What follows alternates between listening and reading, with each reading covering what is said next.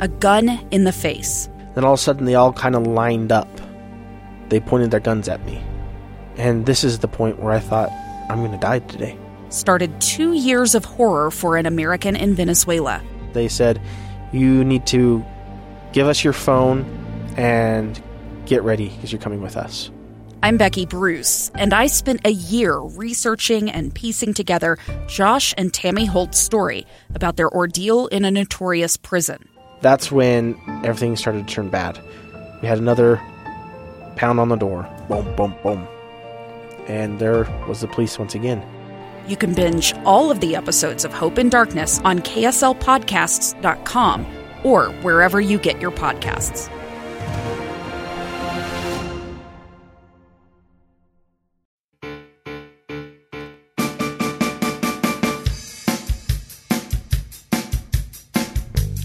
I'm Jim Bennett, I'm Abby Bennett. and this is Dinner Table Politics. Abby, what should we talk about? Um, we already have a topic planned out, but I think you want to talk about something else. No, I don't want to talk about Oh, something else. okay. The one thing I don't want to talk about is Brett Kavanaugh. The things that are breaking now, even as we're doing this. I, I it's reached the point. I remember. It's seeming like you do want to talk about it. You're Well, you're- No, I don't because because anything I say is suspect because I'm a man and I'm not really allowed to have an opinion, and and I have a lot of opinions and I just don't want to talk about them. How's that? I'm fine with that. I, this is turning into a disaster. So th- this was my segue. You kind of ruined my segue Okay. because because It's what I do best. what's what you do best. Prior to the Kavanaugh mess, uh, Donald Trump was getting into trouble for some stupid tweeting. Uh, surprise, surprise.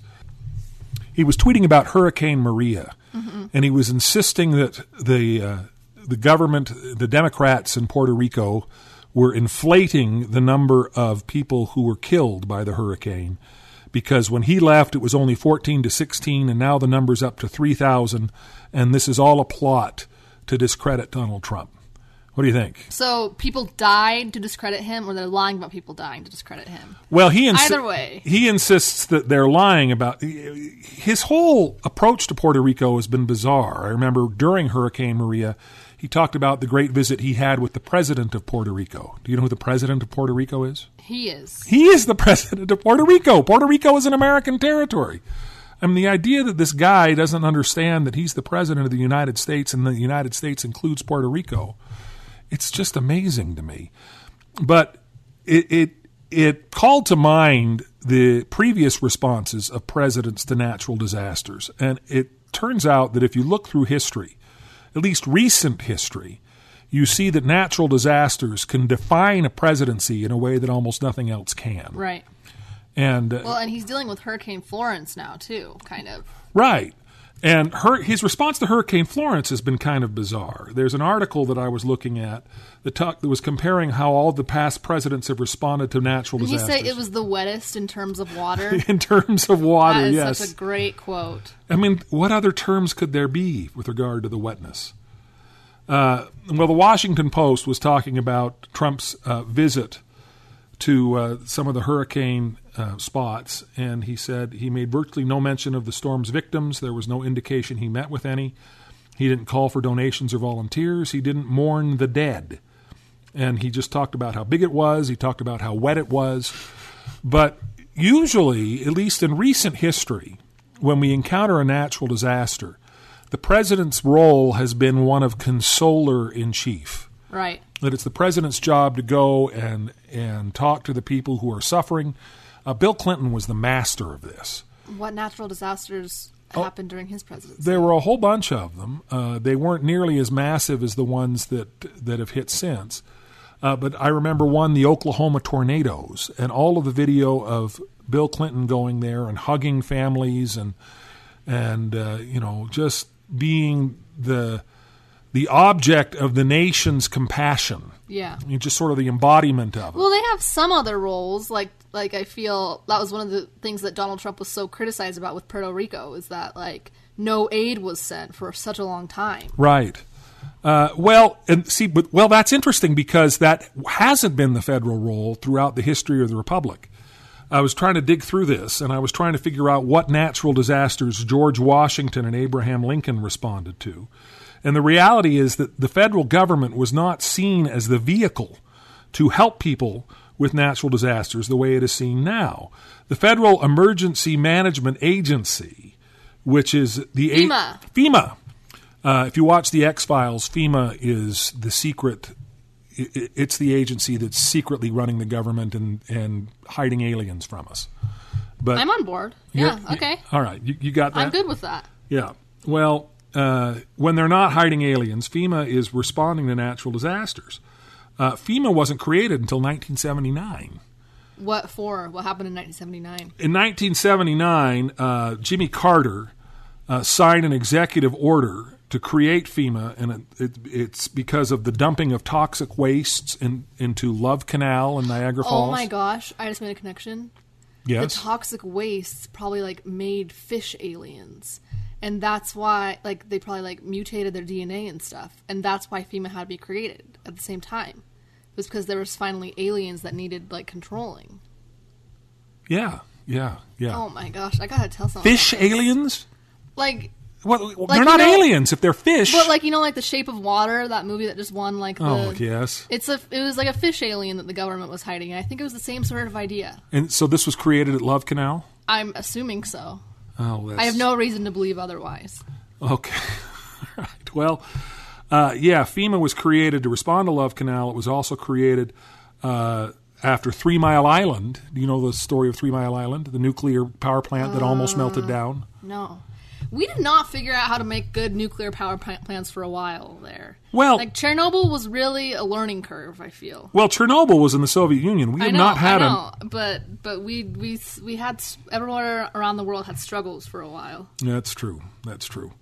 Well, FEMA was created to respond to those natural disasters. Uh, FEMA came into into play in 1991 for Hurricane Andrew, when George H. W. Bush was president of the United States, and he had all kinds of compassionate things to say, and everybody loved and adored him for going and and uh, looking at all this kind of stuff. Um, but uh, it's it's just stunning. Uh, his son, George W. Bush, uh, got into big trouble in 2005 when Hurricane Katrina, Katrina. Hurricane Katrina hit. Katrina. Uh, people don't remember if you, if you if you didn't live through the second Bush presidency, the George W. Bush presidency firsthand. It's hard to recall how beloved George W. Bush was after 9/11. After nine, yeah, after 9-11. after 9/11 because but George then it waned again after a couple years. Well, no, it didn't really wane. I mean, he was, yeah, the, the Iraq War was bogged down, but he was still fairly popular, and he won re-election by a wide margin. Uh, he's the only Republican president to have won the popular vote since his father. He won the popular vote in 2004, and uh, we haven't had a Republican president win the popular vote since. Oh, or previous to him, he. Yeah, lost the popular vote yeah. the first time. Yeah, that was a big scandal. Well, it was a it was a big deal, and uh, but George, there was a lot of residual affection for George W. Bush from 9/11, and all of that was squandered in Hurricane Katrina. Yeah. And you actually sent me that video of Kanye West. I unironically adore that video. I think it's just peak Kanye, just like he's so he's not good at articulating himself. Definitely when it's live, that's one of like the reasons he gets so beaten up um, in the press for saying crazy things. He also is bipolar and like um, goes through like episodes of mania. Um, but he is so passionate about things, and it just like spills out of him, and he. I, I don't know. I love that video. Well, do you want to recount for all of the listeners what so happened? Were, yeah, um, it's one of the most famous videos ever. I'd, I'd say it's he's standing next to Mike Myers during a telethon, I think, for raising money for Katrina. And Mike Myers is just saying the scripted thing, like, look at all these people that need help, blah blah blah blah. And then Kanye gets on, and it's so clear right away that he's not scripted. He's not reading off the script at all. Mike Myers' face is like, oh, and Kanye goes and he's like, I hate the way they portray us in the media. Like if um, they say that black people are looting, but if white families were doing the same thing, they would say they're just looking for food. And he just is talking about the inequality that um, this like majority black community is facing in the response to Katrina. And then um, at the very end, he goes, George Bush doesn't care about black people. And then the camera just cuts away, and the next person's eyes are just super wide. and it's it just I don't know. I just really like it. I, think I think he just was really upset, and that's how he was feeling at the time. Well, okay, I, I don't doubt that his feelings were sincere. George W. Bush has called that moment the lowest point of his presidency. Which I think is embarrassing for him. Like, oh, the, the thousands of people dying in 9 11 wasn't the lowest point for you? Okay. Well, the thousands of people of dying at 9 11 weren't wasn't George W. Bush's fault. People didn't indict. Kanye's saying that. I don't know. Uh, but then Mike Myers has since said that he agrees with Kanye. Well, isn't that good? We'll, we'll, we'll talk a little bit more about the, the fallout from Kanye when we get back.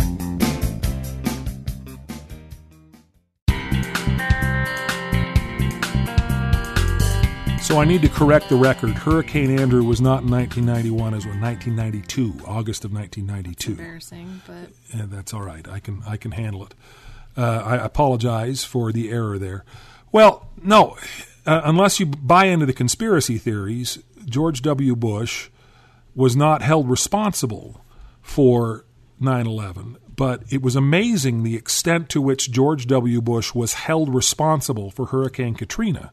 When you listen to the coverage, you all could almost believe that George W. Bush had ordered the hurricane to move into an all black area because he was such a racist and he was trying to kill all these people. no, that's. But I do think that he could have responded better. I do. I do think that. Well, so the interesting thing about Hurricane Katrina is actually FEMA's response. FEMA FEMA didn't arrive on the scene until four days later, Right. And you, Kanye has a lyric about that in one of his songs. oh, what's the lyric? He has a song called "Flashing the Lights," and he's talking about uh, his struggles with a woman or whatever, and he's like sad, and he's like feeling like Katrina with no FEMA. the local and state governments hadn't responded at all. And this is interesting because I used to be the director of communications for the city of Sandy, Utah. And we actually, while I was working there, we flew back to Maryland. I'm trying to remember Gaithersburg, I think it was. Um, but there is a FEMA um, place where they train uh, loc- municipalities, local municipalities, and how to respond to natural disasters. And it was it was really fun. We went back there and we sat in some. We actually had we, we set up a mock Just disaster. in case Sandy, Utah ever.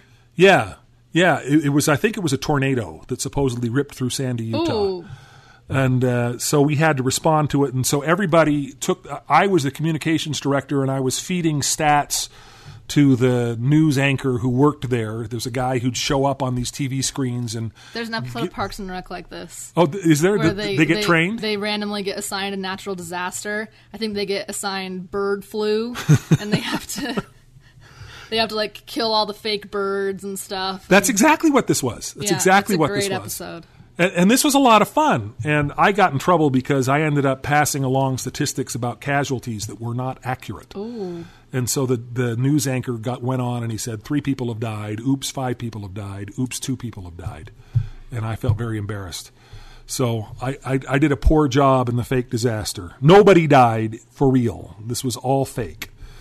Uh, but uh, uh, but the whole idea was that the natural disaster mock-up ended when we got the federal government to come in and declare a state of emergency Okay. because once the federal government declares a state of emergency, FEMA gets on board and FEMA starts to deal with it, and the money comes from the federal government instead of the municipality. And so the goal was to figure out a way to kick this over to the federal government.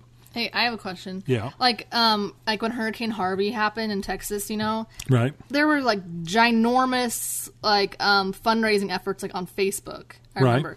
Where did the mo- where did that money go to? Like, who did they give the money to? Do you think? Like Red Cross or Yeah, I don't know. I don't know who all the fundraisers. Because if, the federal government is providing all these funds, then Well, see, if you go back in the history of natural disasters, you discover that that essentially was the way it was dealt with prior to FEMA's existence. It was like Red Cross and stuff. Well, it, it Red Cross and private donations.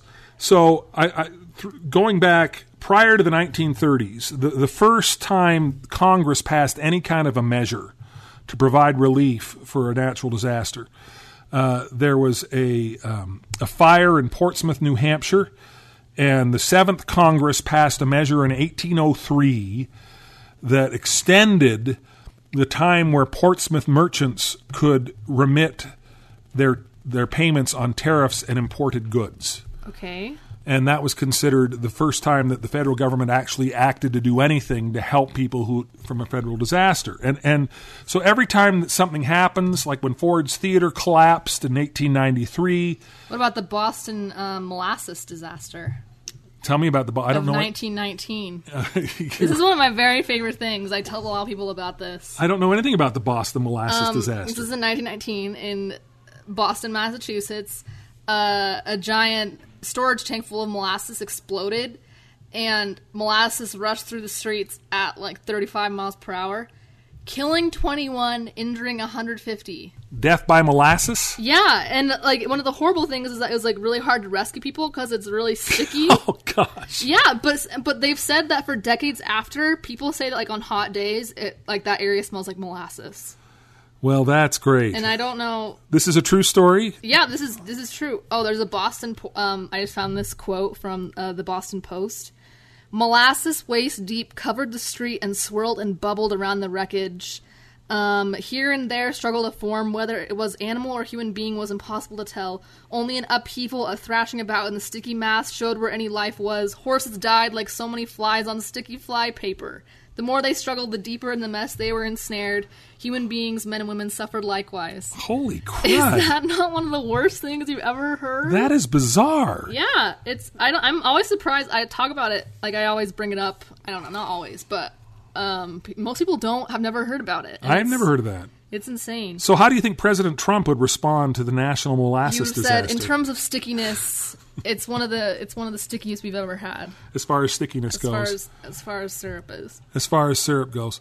Well, But it says the Boston Police, the Red Cross, Army, and other Navy personnel dealt with it mostly. So it's like like you're saying, like the federal government the, wasn't fe- really. the federal government wasn't necessarily the institution to do that, and, and but well, but, but all of this, I- I wanted to get make a point about Katrina, which is that George W. Bush is blamed for those four days where people were in the Superdome without any food and without any water and were huddled under the seats and you could see the video and it was, it was like something out of a war zone. It was the most miserable thing you'd ever seen. Uh, but FEMA had not yet declared a state of emergency because they hadn't been asked by the local government to do that.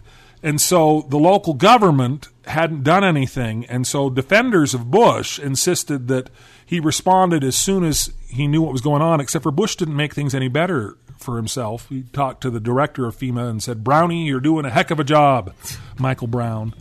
And those words came back to haunt him. But there are other words that came back to haunt presidents after natural disasters, which we'll talk about in a minute.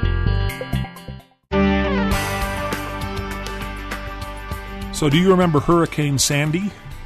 um, yeah. Hurricane I, wait, when was that? Hurricane Sandy was in November or October and November of 2012. Okay, yeah. And something else was happening in October and November of 2012. Uh, namely, it was Obama. it was Obama's reelection, and Mitt Romney uh, was fairly confident that he was getting some traction against Obama, and there were actually some polls in the last weeks of the election that had Romney ahead. And I, on Facebook, was telling all of my friends that they should pay no attention to the polls. Mitt Romney is going to win in a landslide, and you should all just. Have you ever been right about an election ever? I was right about 2016, Okay. to be honest with you, because everybody was no, saying. you said Hillary would win in a landslide forever. You said that. I was saying that at the outset, and then as we got closer and closer, I was one of the few people saying Trump can win Okay, this. I did not predict Trump would win it, but I said, you know, everybody's like, there's no way Trump can possibly win. And I said, don't be too sure. And so I was, well, anyway, no. Nobody knows anything about elections. This is the thing. Pre- presidential. Politics are people just making up stuff as they go along. It absolutely is. I mean, the, the one guy in politics, there was a guy named. Uh, that's Dick- that's why it's hard to respond to natural disasters because we're like, I don't know, it's it's it's different every time. What are we supposed to do? Well, there was a guy named Dick Morris who was an advisor to a lot of Republicans, and he became an advisor to Bill Clinton prior to his 96 reelection. And everybody credits Dick, Dick Morris for being this genius who saved Bill Clinton. And the more Dick Morris has tried to make a career for himself, the, the clearer it is that Dick Morris is an idiot. and makes all kinds of predictions. And every time Dick Morris says something, uh, you can be sure that exactly the opposite. Well, so that's kind of useful then. yeah, it is. You It's know, like it's yeah, it's I, I- and, and during the, so it's like a fortune teller, except you do exactly what the That's the right. That's the say. George Costanza doing the opposite of his instincts is what saved his life. Anyway, uh, Dick Morris was telling everybody Mitt Romney was going to win in a landslide, and uh, I was buying into that like an idiot. And like an idiot. like an idiot. And but then Dick Morris pointed out something that happened, and that was Hurricane Sandy, which hit New Jersey. And Mm-hmm. Chris Christie, who was, and it's hard to even imagine this now, considering how loathed Chris Christie is now. Yeah. but he was one of the most popular governors in the country, and he was considered the front runner for the 2016 nomination at yeah, the time. that's weird. It is. It's kind of bizarre the way he self imploded. All the pictures of Chris Christie on the beach always make me laugh because he, guy. he closed the beaches and then he ended up sitting on the beach himself with his family. Yeah, Uh, anyway, uh, Chris Christie uh, called President Obama and said, We need federal help. And President Obama became consoler in chief. Mm-hmm. And he swooped into New Jersey, and there was video of Chris Christie with his arm around Barack Obama, and they were the best of friends. And Barack Obama was coming to the rescue. And all of the polls that were turning toward Mitt Romney just sank and died yeah. and Mitt Romney collapsed. And there were a number of people, including me at the time, who essentially said that Barack Obama's response to Hurricane Sandy made him look presidential. And Chris Christie, his embrace of Barack Obama, demonstrated that this sort of bipartisan greatness of Obama and whatever, and all of a sudden voters that were wavering and were, I mean, in 2012 the economy hadn't stabilized yet. We were still recovering from the massive financial meltdown four years earlier, and it, it seemed so obvious to me that Obama was in trouble. But he was able to look presidential by responding with strength to a natural disaster. And I think that that was a key in his reelection. Yeah. You you agree with that? Yeah, I, did, I didn't vote. I was. Um, Were you old enough to vote? No, You weren't I old was enough to vote. 15. 14? 15? I don't know. 15? Yeah. Um, but yeah, I've, I've always thought of like the. Um, that that's what like a president is is like that that statesman that head of the Right. That head of the country that is like the the figurehead for what we look towards in times like that Right. which is so bizarre considering what our president like the the reactions our president has had to natural disasters Well, well the, pre- the reaction our president has to almost anything. I, uh, when he went to Puerto Rico and threw uh, rolls of paper towels into people's cars uh, it's just bizarre. but it's it's like he hasn't even caught a lot of flack for it just because there's been so much other garbage happening that other people that people are mad about at the same time it's it's just so weird Well, President Trump is very good at smothering the latest outrage with a new outrage. yeah And the fact that we're not talking about this, I think, um, back to Kavanaugh quickly, but nobody's talking about President Trump's ridiculous response both to Maria and now, I think, to Florence, because the Kavanaugh stuff is dominating the headlines. which is really sad for the people that were actually in the natural disasters That's absolutely right. And it, it's such an opportunity for a president to step up. And it, it was it was so bizarre. You can literally like be a superhero, and it's like I don't think it'd be like that difficult to not be terrible. right. Like he really like bungled it, man. He Well- really dropped the ball. right after 9/11, uh, people were criticizing George W. Bush because they didn't think his initial response was quite as commanding or presidential enough. And he showed up at the Twin Towers and was actually climbing up on top of a pile of rubble where the Twin Towers used to be and was trying to address the crowd, and they couldn't hear him. And they were yelling, We can't hear you, we can't hear you. And they handed him a bullhorn and he got on the bullhorn and he said, I can hear you, and the rest of the world can hear you, and the people who knock down these buildings are going to hear from all of us soon. Dang, that gave me chills. I know, it was amazing. And all of a sudden, the nation just went, Here's our president. This is our guy. And it was so remarkable considering how divisive George W. Bush's election had been. It was just a year out of when he won by the smallest margin in the history of the country. We're never going to see an election that close again. And George W. Bush, all of a sudden, was everybody's president. Mm-hmm. And the extent to which he dropped the ball at Katrina ended his presidency. The last three years of George W. Bush's presidency, nobody took him seriously. Nobody in Congress had anything to do with him. The Republicans lost Congress in 2006, and George W. Bush was essentially a non-entity. And you can trace it. You can trace it almost entirely back to his botched response to Katrina, Yeah. and that's how significant uh, natural disasters are. I feel like that should be a big part of when they tell you like the job requirements for a president. That's a big part of it. Like to be fair, like Right. it's not like this is like something that he I don't know. Like th- this is expected when you're a president. That's that's a big part of your cr- what you're supposed to do. I don't know. Well, presidents are criticized for just being telegenic and whatever else.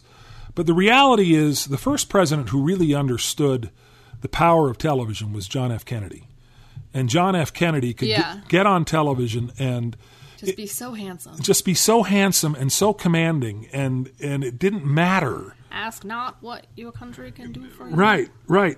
Well, you go back to the 1960 Kennedy debate uh, with Kennedy and with Nixon. Nixon. Uh, And the the urban legend. I mean, I don't know how, How true this is. like is. they say that people that listen on the radio thought Nixon won. Right. People that watched on TV thought Kennedy won. Right. Nixon had a bit of a fever. He had some five o'clock shadow. He He, was not a good looking dude. he was not a good looking dude, and Kennedy was. And Kennedy had tremendous power, and he could galvanize the nation just by being this sort of commanding figure. And uh, th- and we didn't get that again until Reagan. And everybody, you know, he was an actor. Reagan was the amiable dunce, was the way he was described by some of his critics, and he was the you know, uh, Reagan understood how he was he was called the great communicator because he was able to cut through. Is that where that line from the popular song in Wicked? Yes, it is, and it drives me crazy. Yeah, in Wicked they sang. Actually, great communicators. Think Did of they heads have of- brains or knowledge? Don't make, Make me laugh. They were popular. Right? It's Right. a great song. It is, but it's there, there are several there are several disses to Ronald Reagan in that musical. And- I'm okay with it. well, I don't understand it. It came out twenty years after Reagan left office. Somebody had an axe to grind. Yeah, they they really did. But uh, you know, th- this is a chance for presidents to step up, and it's a chance for presidents to mess up. And George W. Bush was the president who did both. After the disaster of 9/11, he stepped up, and after Katrina, he messed up, and that was essentially the end of his presidency. I'm just glad I'm not the president. Honestly, sounds like a crappy job. Well, Not a great gig. I think you'd be good. Don't you think you'd be good?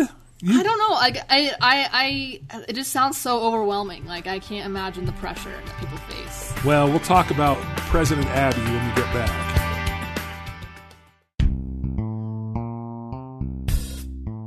So you don't want to be president. I do not want to be president. You are correct. When I, when I was an actor, I used to say that actors are the emotionally least suited people to be actors because actors can't stand rejection and all actors do is experience rejection on a daily basis. And by the same token, I think the people who desperately want to be president are probably the people least suited to be president. Yeah, I would agree with that. We very seldom, I don't know if we ever, get presidents who don't want to be presidents.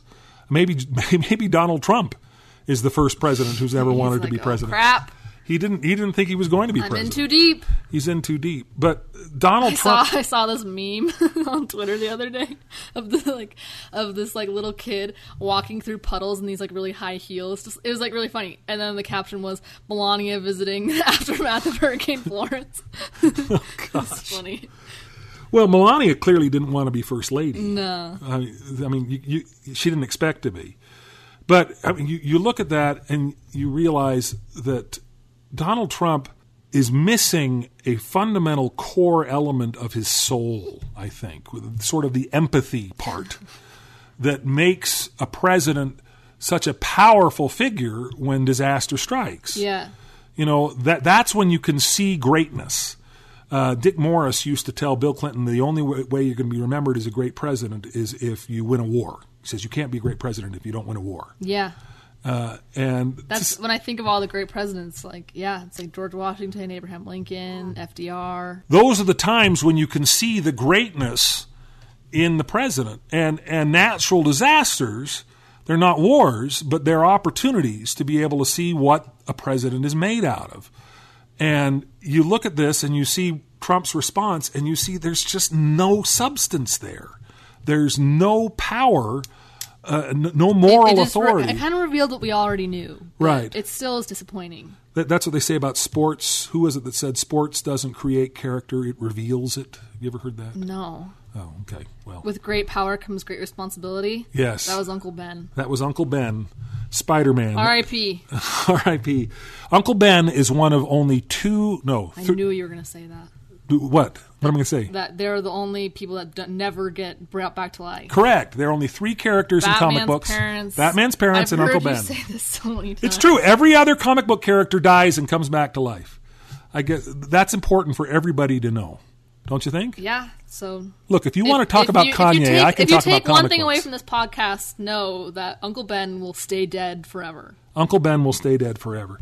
And well, and I think just as reliable as that is that is that Donald Trump is never going to be able to get a true sense of empathy for other human beings. I mean, I think it's the empathy that's the most important element to be consoler Is in it chief. idiocy or like he truly doesn't experience empathy? Like I don't know. I, I that's a very good question. I'd love to just dig inside his brain for a Well, well, bit. because I don't think empathy is necessarily the hallmark. I don't think you have to be a decent person to be an empathetic person. For instance, I, I, I don't have any respect for Bill Clinton at all, but there was no denying the fact that Bill Clinton could look you in the eye and make you feel like you know he cares about you. I feel your pain. That's Yeah. a terrible Well, Clinton. well, that might just might, might just be him being smarter than smarter though, and knowing that that's the response that he needed to give Well- in order to be looked at favorably. Well, I remember near the end of Dad's term in the Senate, he traveled with Bill Clinton to And he said, "Do you know Uncle Ben will never will never be be resurrected. resurrected?" That's exactly what he said. He traveled with Bill Clinton to Silicon Valley, and uh, they were dealing with what they called the digital divide, which was the idea that poor people do not have access to the internet the way that wealthy and middle class people do, and they were trying to close the digital divide. And uh, and Dad considered himself a technology senator, which was bizarre because he couldn't program his VCR. We got we got his iPads and stuff, and we still can't. My little brother had his his old phone and still can't use half the apps because they're all parent locked. We can't figure out how to take the parent. why, why did he lock parent lock He his own apps? He can't use ESPN Fantasy because it's like twelve plus, and so he can't use it on his phone. That, that's funny. He's gotten a new phone since then, though. yeah, Well, uh, yeah. I used to say, Dad, how can you consider yourself the technology center? And he said, in the land of the blind, the one-eyed man is king. Wow. That's how he described himself. Gosh. But anyway, he was talking to Bill Clinton, and Bill Clinton at the uh, he says Bill Clinton took him by the hand and looked him in the eye and said, "Bob, I'm going to make this the most important issue for the rest of my presidency." Uh, And Dad said, "I knew he was lying, but I couldn't help but believe it." Just because of the charisma of Bill Clinton and the power that he had to be able to say these things. me, when One Direction said they'd get back together when they broke up, Yeah, that was the same kind of response I had. it's the same kind of response. I knew it wasn't going to happen, but I wanted so desperately to believe it. Well, and I think we're going to have to end on that note. Uh, if you're listening to this podcast on the radio, be sure to subscribe to this podcast on iTunes. You can also find it in the KSL Podcast Center. Just look for Dinner Table Politics, and you can listen to this episode and download previous episodes. I'm Jim Bennett, I'm Abby Bennett. and we'll see you next week, barring a natural disaster. Cross your